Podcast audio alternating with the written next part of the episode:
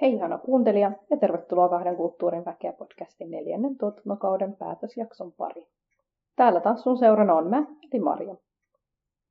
Tällä kaudella haluttiin tuoda enemmän esille sitä elämää tiiviissä maahanmuuttaja taustaisissa yhteisöissä, joita Suomessa on. Ja meillä se näkökulma painottui hiukan enemmän nuoriin ja miltä se maailma heidän silmin näyttää, kun kasvaa kahdessa kulttuurissa samaan aikaan.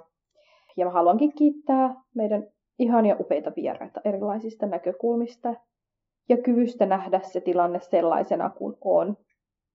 Ja yksi tavoitteista olikin tuoda tasapainoisia tavallisia näkemyksiä esiin sen sijaan, että kärjistetään tai korostetaan ei niin kovin tasapainoisia näkemyksiä suuntaan tai toiseen.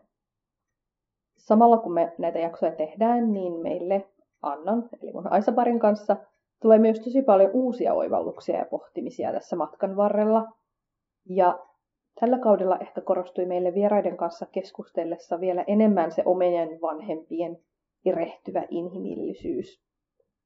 Ja kantavana teemana nyt ihan yllättäen on ollut vanhempien ja lasten yhteys sekä sukupolvien kuilu sekä empatia vanhempia kohtaan, jotka tulevat uuteen maahan ja rakentavat kaiken alusta sekä ymmärrys heidän tekemistään virheistä.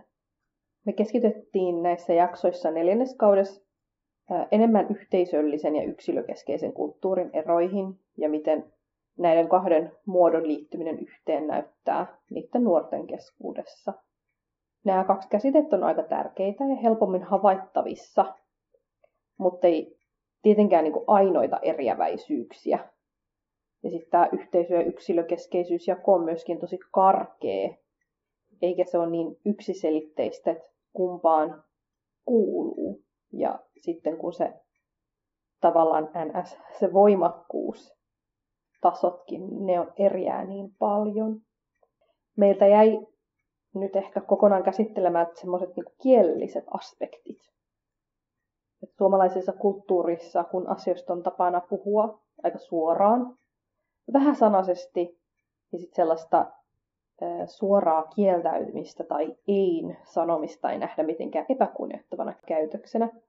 Kun sitten taas kurdilaisessa kulttuurissa, missä itse on kanssa elänyt taas semmoinen kieltäytyminen ilmaistaan kiertoteitse ja vihjailevilla sanoinnoilla, joissa sitten sen toisen tulisi yhdistää ja ymmärtää vastaus, koska ei haluta loukata sitä toista ihmistä niillä negatiivisilla sanoilla.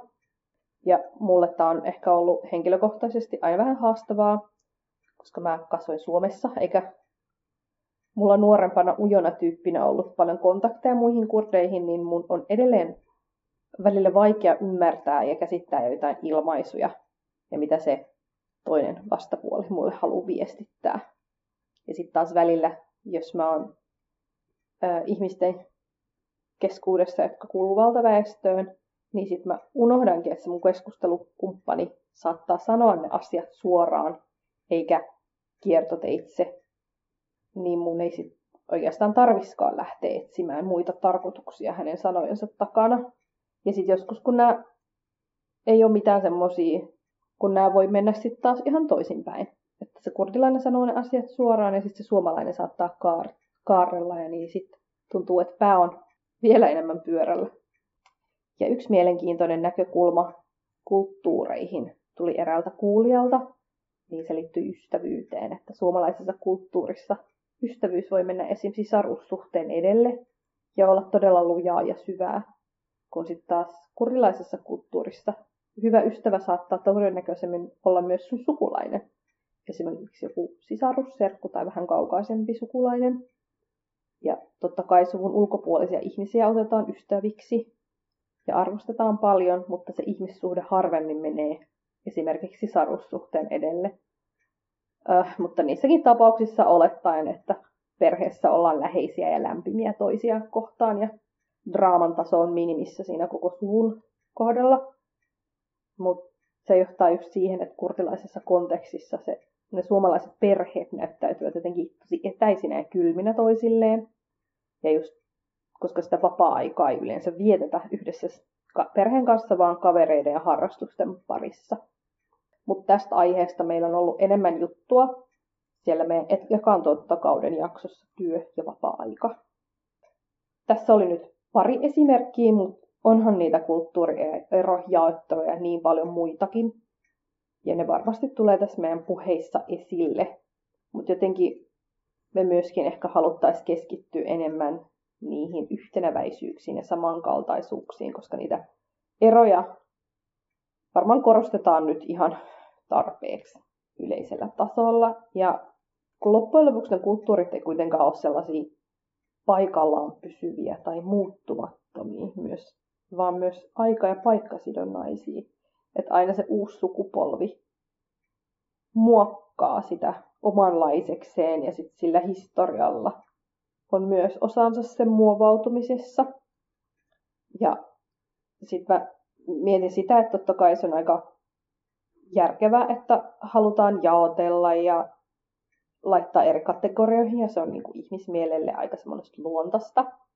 Ja tiedon saannin kannalta se on tosi tärkeää, että on sellaisia teorioita ja jäsennellyitä asioita, joihin voi aina nojata.